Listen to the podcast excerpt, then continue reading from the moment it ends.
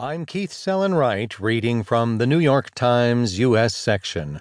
Signaling Frustration, Senior House Republican Plans to Quit Early by Alexander Burns and Jonathan Martin. In a sign of mounting frustration among Republicans in Washington, Representative Pat Tiberi of Ohio, a senior lawmaker with close ties to his party's leaders, is expected to resign and take up an executive post with a business group in his home state, according to three Republicans.